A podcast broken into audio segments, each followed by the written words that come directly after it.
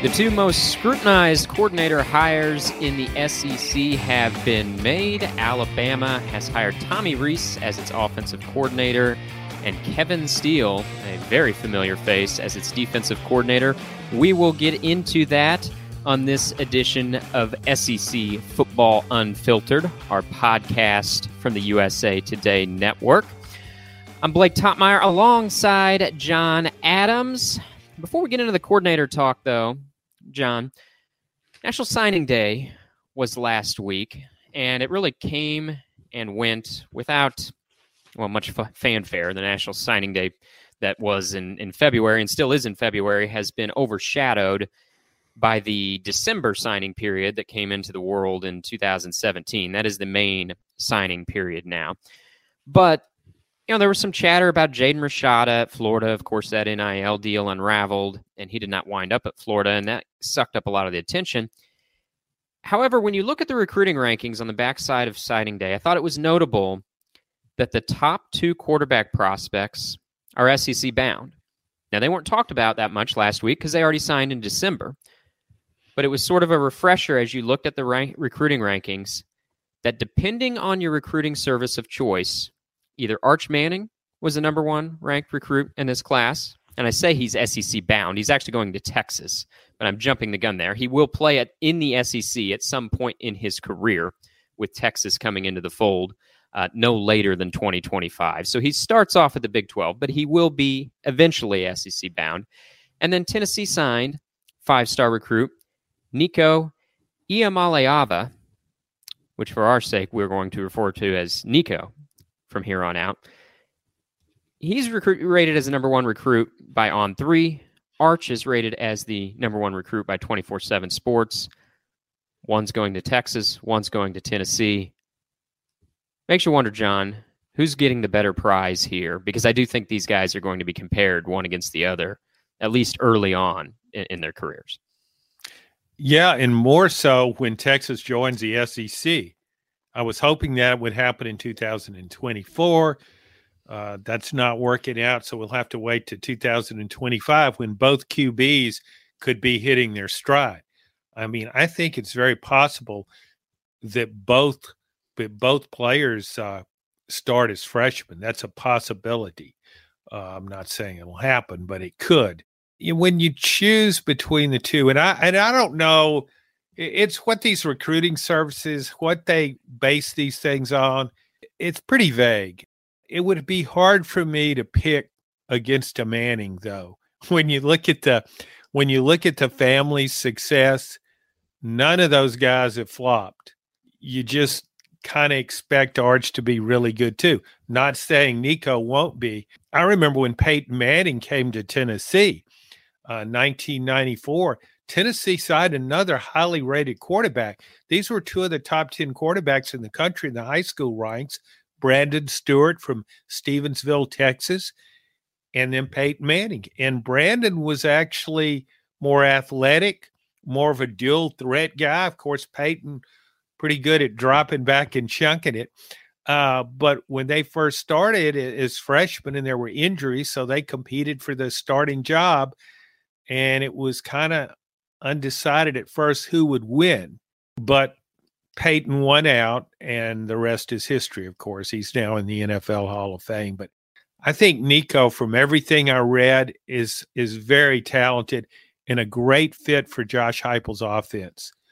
Yeah, and the, uh, the the early feedback on him seems promising. I mean, there has not been a lot of public discourse yet about Nico, but but you hear kind of in back channels. He's he was an early enrollee was involved in like scout team preparation for that bowl game. And the, the early chatter that you hear is sounds pretty promising for him. The interesting thing is for both Nico at Tennessee and Arch Manning at Texas, they step into a situation where the starting quarterback seems to be apparent. At Texas, Quinn Ewers returns.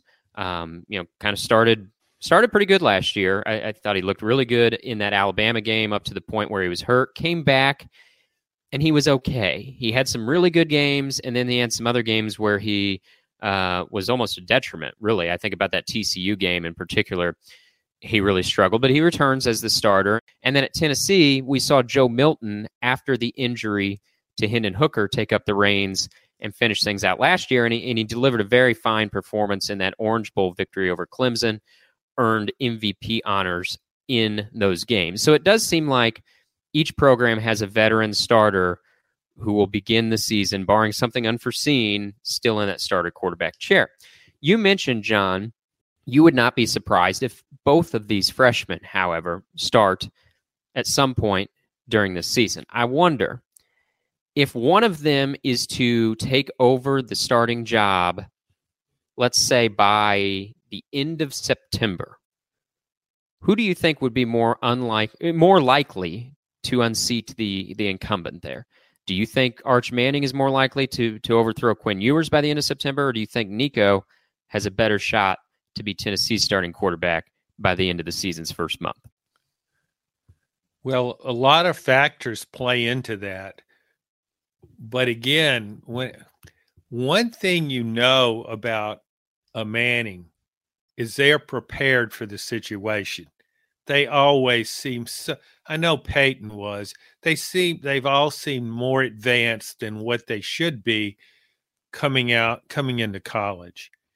And for that reason, um, I would think I would probably bet on Arch Manning. I, you brought up about Quentin Ewers. I, I really liked him in that first quarter against Alabama before he was injured. I never liked him that much afterward. Was very inconsistent.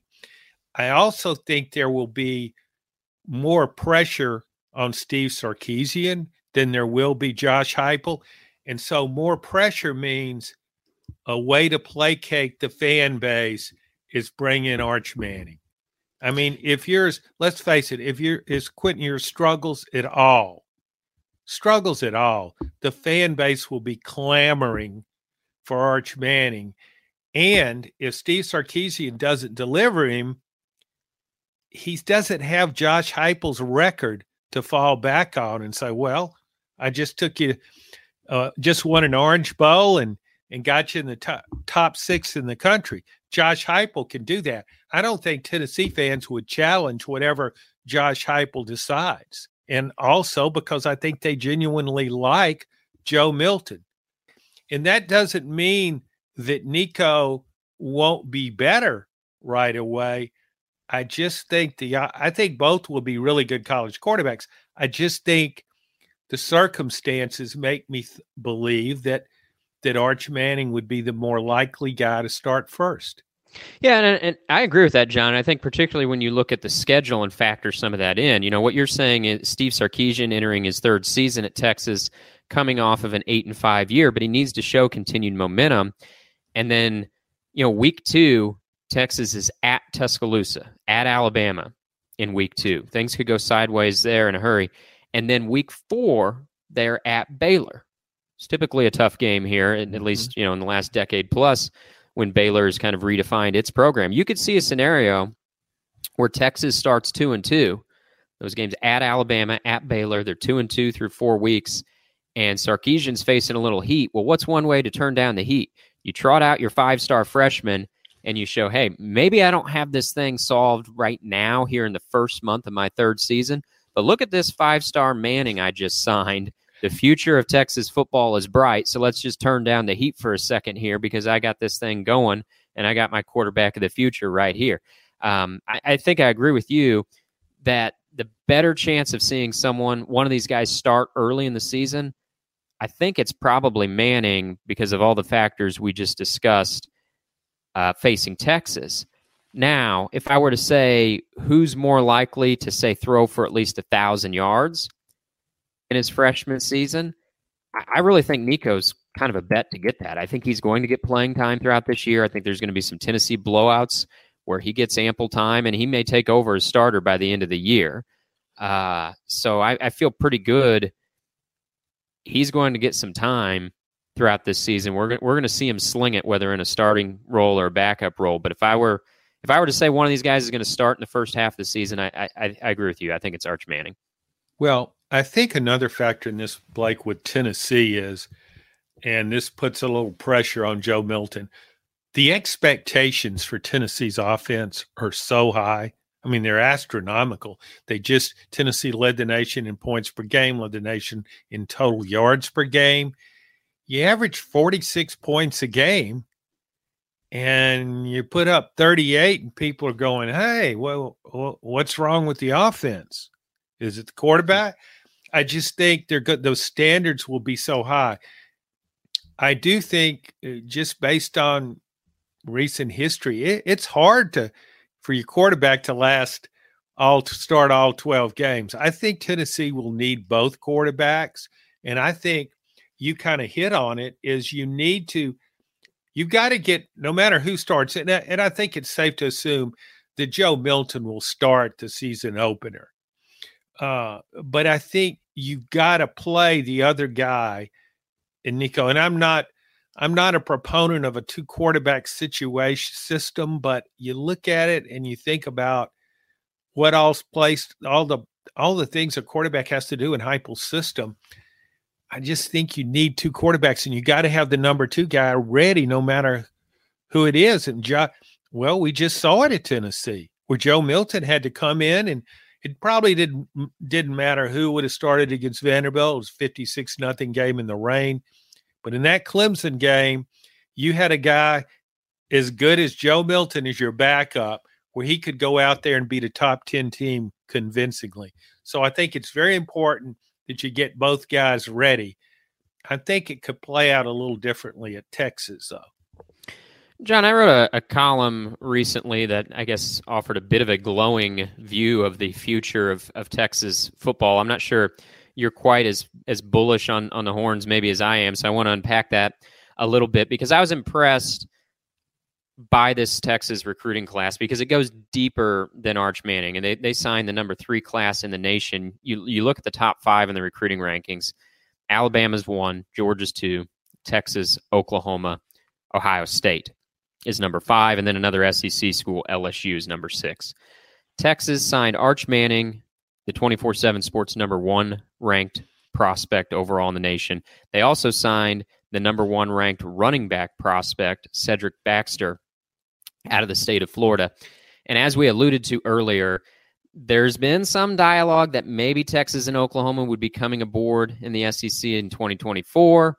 According to reports last week, not all parties can can can agree to that. Seems like there's there's a uh, thorn in the side there that Fox is is playing as part of that media rights breakup deal. And so as it stands, Texas and Oklahoma still on tap for 2025. However, when you look at the momentum, I think I see in Texas's program, they had their best defense that they've had at Texas since the, the year they lost to Alabama in the national championship game, the, the 2009 season. This was their best defense this past year they've had since then. They went eight and five. All five of those losses were by one possession. They didn't get blown out a single time all year, seven points or fewer in each of those losses. I know that's the rallying cry of the mediocre team, but when you combine that with the recruiting momentum and I think they're going to get a boost when they join the SEC. We saw it at Texas A&M. We even saw it at Missouri. I think Texas could be a real force whenever they arrive into the SEC, whether that be 2024 or 2025. I know, I know the Texas is back jokes. You know, it, it, it, people used to say that in seriousness, right? I mean, anytime they'd win a big game, Texas is back. Uh-huh. Now it's become sarcasm whenever they lose to Kansas. People say, "Oh, Texas is back." Um, I, I, know the jokes and I know the, the, the chortles that oh yeah sure Texas is back. I'm not saying they're back. I'm saying I think they're trending in an upward direction. I, I think they're they're going to make a splash. I think when they join this conference. Well, I'm not surprised that Texas has such a highly ranked recruiting class. Uh, I am surprised that Texas has been so mediocre for so long. The resources of that program, uh, it's it's a great opportunity with name, image, and likeness deals. Uh, I'm sure Texas can match anyone when it comes to that. Austin, I think, is the 11th largest city in the country now. It's it's no longer a college town or even a mid-sized city. It's one of the biggest cities in the country. Uh, so there there's so much there's so much to work with there. My question about Texas is I'm not sure if Steve Sarkisian is a championship coach. That's I know he's a good play caller. And uh, but I look at his track record. I'm just not sold on him for being a championship coach that he can take Texas to the national championship. That would be my question. I think it checks all the other boxes, and certainly with recruiting, and and Sarkisian is is certainly good with offense, but uh, I don't know. I think I'd rather have Josh Heupel. Let me ask you this, John. That there's when Texas and Oklahoma join the league, that's going to be two more teams that have won a national championship within the last 25 years. I kind of use that as my barometer of have you won a national championship in recent memory? I don't know if that's really recent memory, but I'm I'm, I'm drawing the line at 25 years. Okay. So I'm going to give you five schools and say who's the most, who will win the, the national championship first among these five schools. I'm taking Georgia out of the mix because Georgia's they're favored to three-peat next year. I'm taking Alabama out of the mix. I think it's unfair to include them in that conversation. We all expect, well, I know you and I expect, John. I think if if Nick Saban coaches another five years, he's probably going to win another national championship. We believe that. We both believe in the the trajectory that Brian Kelly has LSU on. I think we're both bullish on on LSU's chances to get a national championship under Brian Kelly. So, to make this a more difficult question, I'm removing those three schools from the equation. So, here are five other schools that have won a national championship in the last 25 years. Tennessee won in 1998. They're barely getting in under my 25 year wire there, but they won in 98, so they're, they're in the conversation. Oklahoma in 2000. Texas's last national championship was 2005. Florida won in 06 and 08, and Auburn won a national championship in 2010. Of those five schools, Tennessee, Oklahoma, Texas, Florida, and Auburn, who would you say will be the first to win a national championship coming up here? I would probably pick Oklahoma based on its history and although it's been in the college football playoff recently and contended for national titles, it hasn't won one. And you go back and look at Oklahoma through the years, all the decades in which it did win a national championship, all the great coaches it had. And I'm not sure Brett Brent Venables is the right guy. Uh, but when I look at because I figured Georgia national championship, Georgia's probably got it locked up for the next five or six years, and Alabama will maybe sneak in there for one. And so, so we're talking way down the road. There may be a there may be a new coach at Oklahoma. Maybe Lincoln Riley will leave Southern Cal and come back. But uh, yeah, so I would just pick Oklahoma based on history. And I I thought about that and, but but my counter argument to that is if Oklahoma could win only one national championship with Bob Stoops as its coach, very well regarded coach, had Oklahoma humming throughout his tenure. If Lincoln Riley could not win a national championship at Oklahoma, and now they're joining the SEC where life's going to get harder, I don't know that I would pick Oklahoma. And I think I'm digging in with Texas. To me, Texas is in that situation we think about Georgia for years. I think we thought Georgia. Why? Why are they? Why are they not winning national titles? They had all the advantages, right? They had the the in-state recruiting riches in particular. Why was it that Georgia went four decades plus without winning a national championship? And now that giant has awakened. I look at Texas in a similar way. They are a revenue giant. They're among the top couple schools every year in revenue. They have the in-state recruiting tuition or excuse me, the, the in-state recruiting talent to recruit to. They have an, you know, a nationally recognizable brand.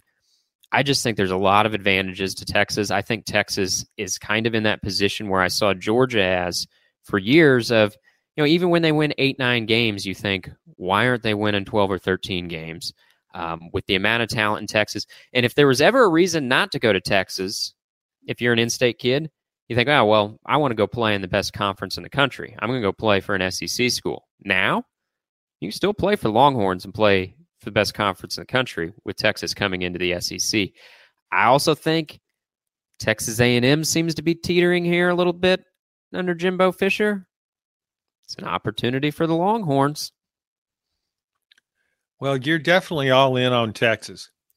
And and that's a great point you made. Why hasn't Oklahoma won more championships? Alabama's a good answer. Uh, and uh, and now Georgia's a good answer too. And if you would have put LSU, if you'd have given me the option of LSU, but you didn't. Yeah, I knew you'd take them. Yeah, I, yeah, you did. Uh, I mean, I think they'll win an LSU will win a national championship before any of these teams do. But I think Oklahoma, it's gone so long. Law of averages, this many good teams, this many talented recruiting classes, this tradition, it's kind of due. You mentioned Georgia earlier. I just think it's Oklahoma's due. And I also think the desperation factor, as is the case with Texas, I think when you ask uh, boosters to pony up more money for the NIL, if you convince them, we got to buy this thing. It, it's not just going to happen on, you know, because we we offer them a scholarship to come to Norman, Oklahoma. We got to buy. We got to outbid everybody else if you want a championship. I think that appeals to the Sooner fan base.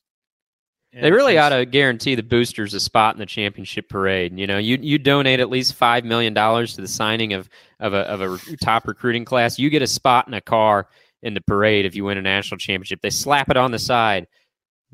This person you, paid for this championship, bought bought by so and so. It's like the old uh, Florida Marlins World Series. You know, they they they bought those babies. You you almost need a sliding scale. Yeah, you can be in the parade but if you give enough, when they present that national championship trophy right there on the field after the game and on national television, you want to be right up there. The man who gives the most, or woman, the fan that gives the most, they should be right there.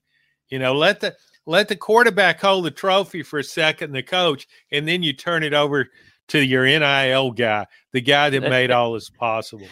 That's right. I mean, the Super Bowl, the, the, the owner's right there to accept the trophy on stage, right? Get, yes. Bring the bring the boosters up. The, person that bought these these players is here to celebrate.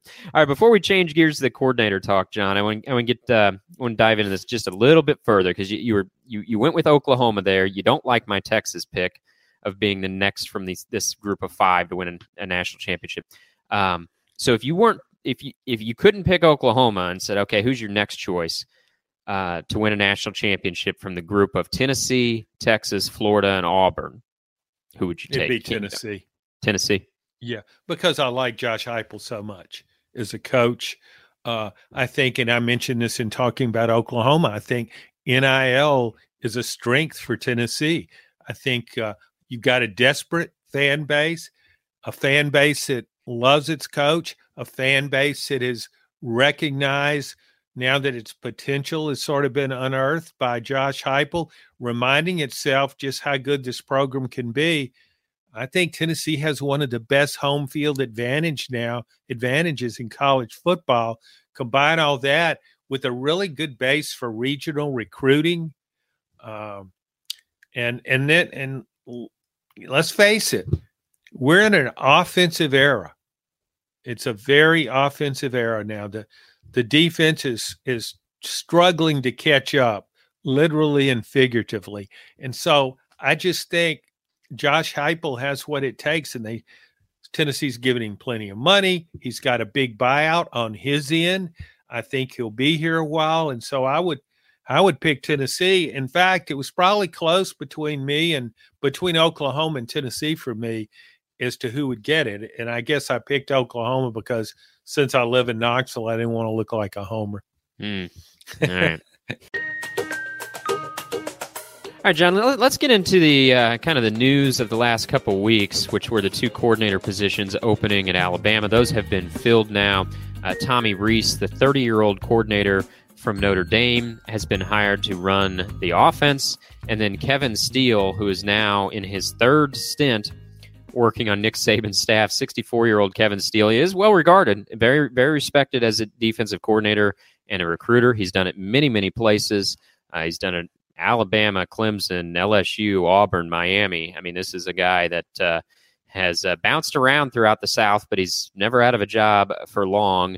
um, and as it really did some good work, I thought, with uh, excuse me Auburn's defenses in particular there for a few years stretch under Gus Malzahn.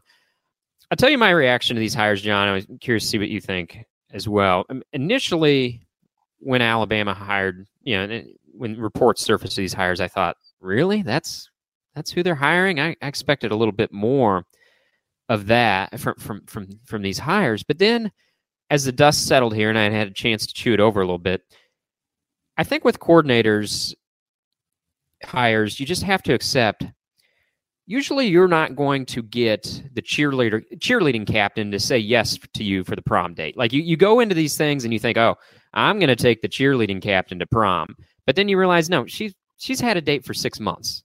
She's not going with you. And so once you realize that you weren't going to get that person anyway, and you look up look at who you wound up with, you think, okay, maybe this can work. Maybe th- maybe this is all right. And I think that's the way I look at these coordinator hires now. With Tommy Rees at Notre Dame, look, the Irish ranked like 41st nationally in scoring offense or something last year. He, if you're just looking at the stats, I don't think you'll be enamored with this hire. But Brian Kelly tried to bring Tommy Rees with him to LSU when he left Notre Dame for this job. So it's not just Nick Saban that thinks highly of him. Brian Kelly thought highly of him too. And he was instrumental in helping get Sam Hartman, one of the top quarterback transfers of this offseason to Notre Dame. The Wake Forest transfer uh, transferred to the Irish in part uh, to to link up with with Tommy Rees and, and work in his system. And then with Kevin Steele, I look at it as well. I mean, you know, he's he's like that four star diner, the, the the the diner on the corner that's that's got a four star review on Yelp. You know what you're getting. It'll be a solid meal. It's not going to change your life. Uh, you're not going to go away hungry either.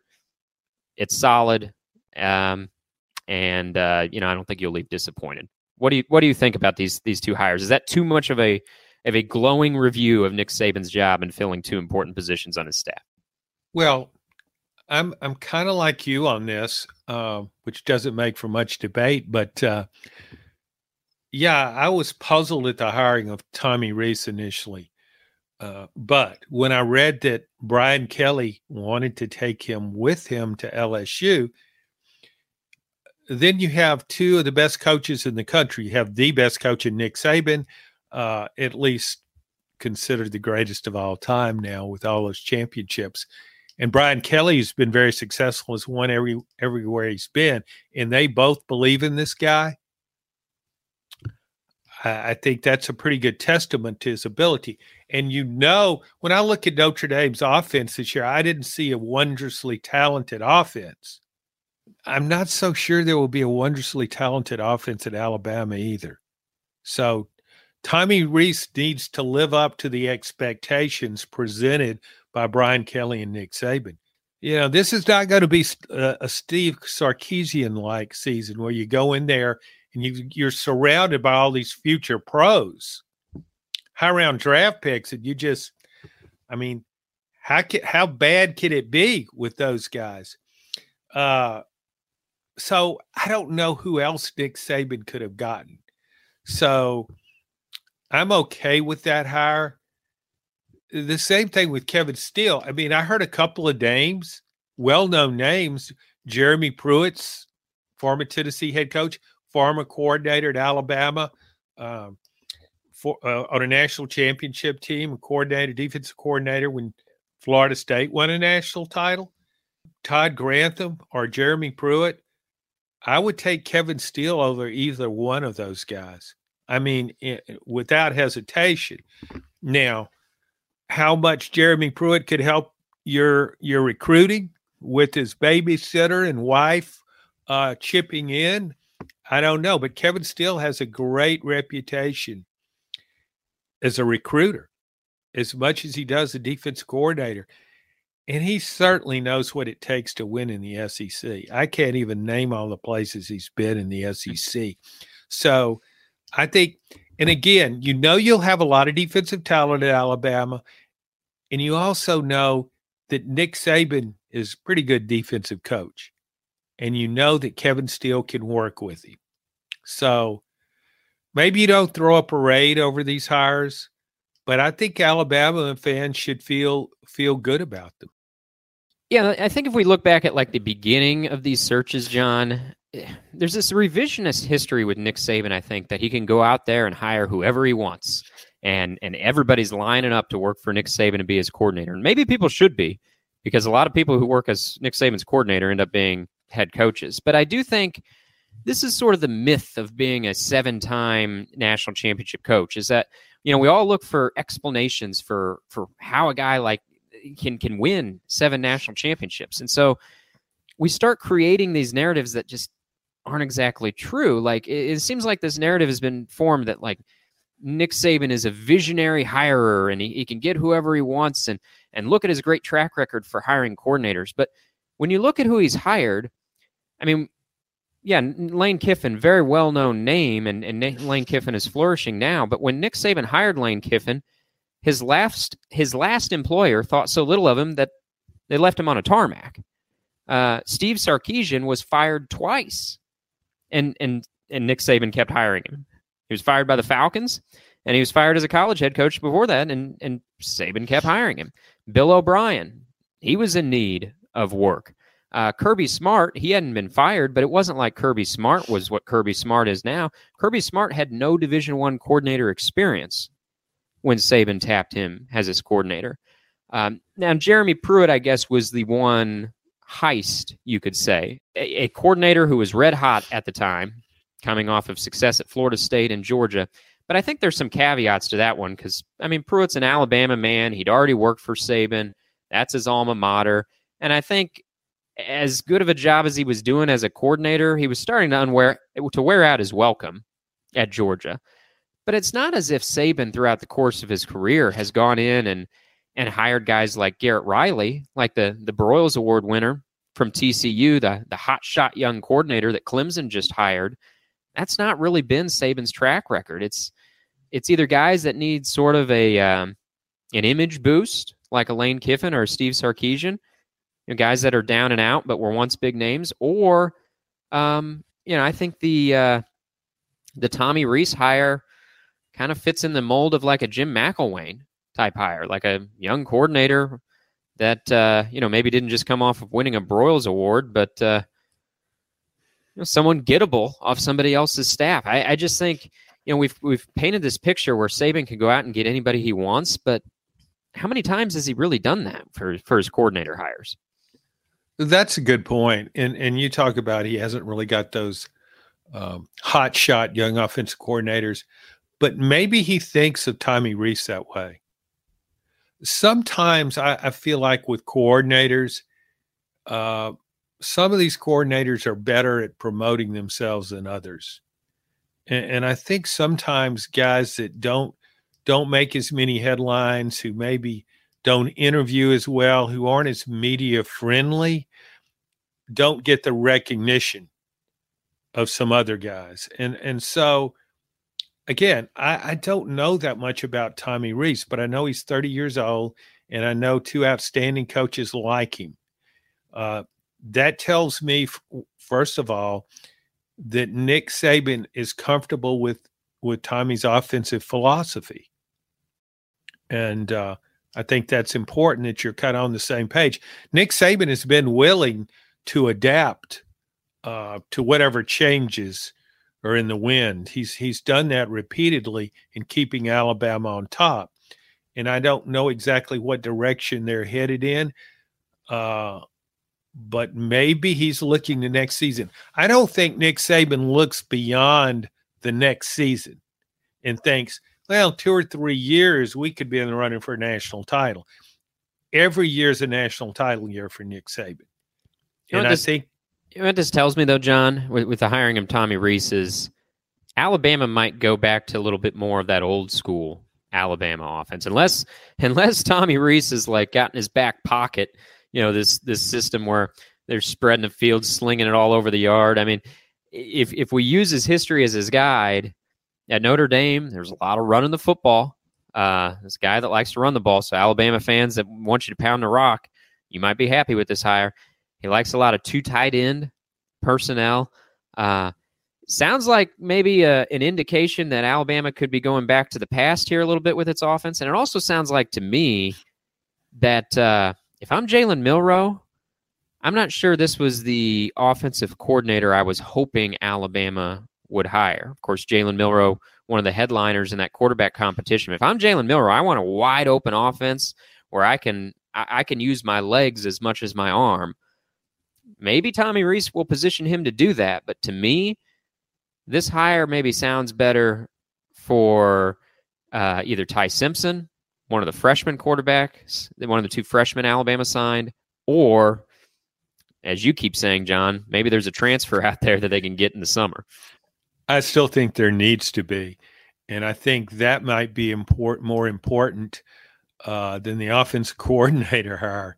Uh, right now, I don't see Alabama with a championship quarterback, but admittedly, Ty Simpson is a blank slate, and I don't know what the freshmen are like. Uh, but I think it's uh, I think it's going to be a challenge for Tommy Rees because he's coming into a program. There's going to be a lot of pressure on Tommy Rees. He's coming into a pro, to a program that's accustomed to, to having Heisman Trophy quarterbacks, at least contenders for Heisman trophies. And these guys have because of them, that's helped make Alabama a very dynamic offense. I don't see that kind of offense here next season. And so if Alabama's not scoring at the pa- uh, previous pace, that will put more pressure on uh, Tommy Rees. Uh, but the bottom line, if Alabama can win this way, the fans will be okay.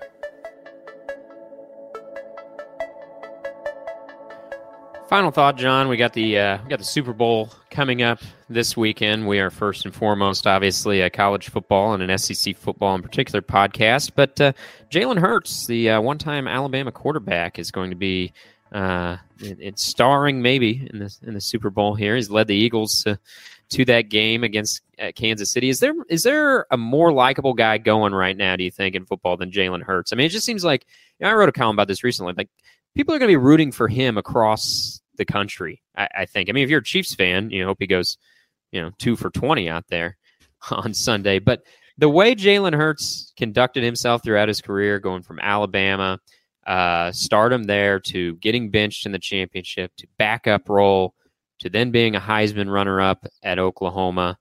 Uh, I mean, as as I put it, I, I think people are going to be rooting for Jalen Hurts from Philadelphia to his hometown of Houston to Tuscaloosa to Norman and well to the West Coast too, because you know Raiders fans aren't going to be rooting for the Chiefs. But I mean, what a story I think for Jalen Hurts to go from um, getting benched in a national championship. But I, I, I, never really believed this was a guy that was down and out. You, you see the underdog narratives now. I don't buy that. It, to me, he was a great quarterback who got benched, and he proved it at, at Oklahoma, and he's and he's proving it again.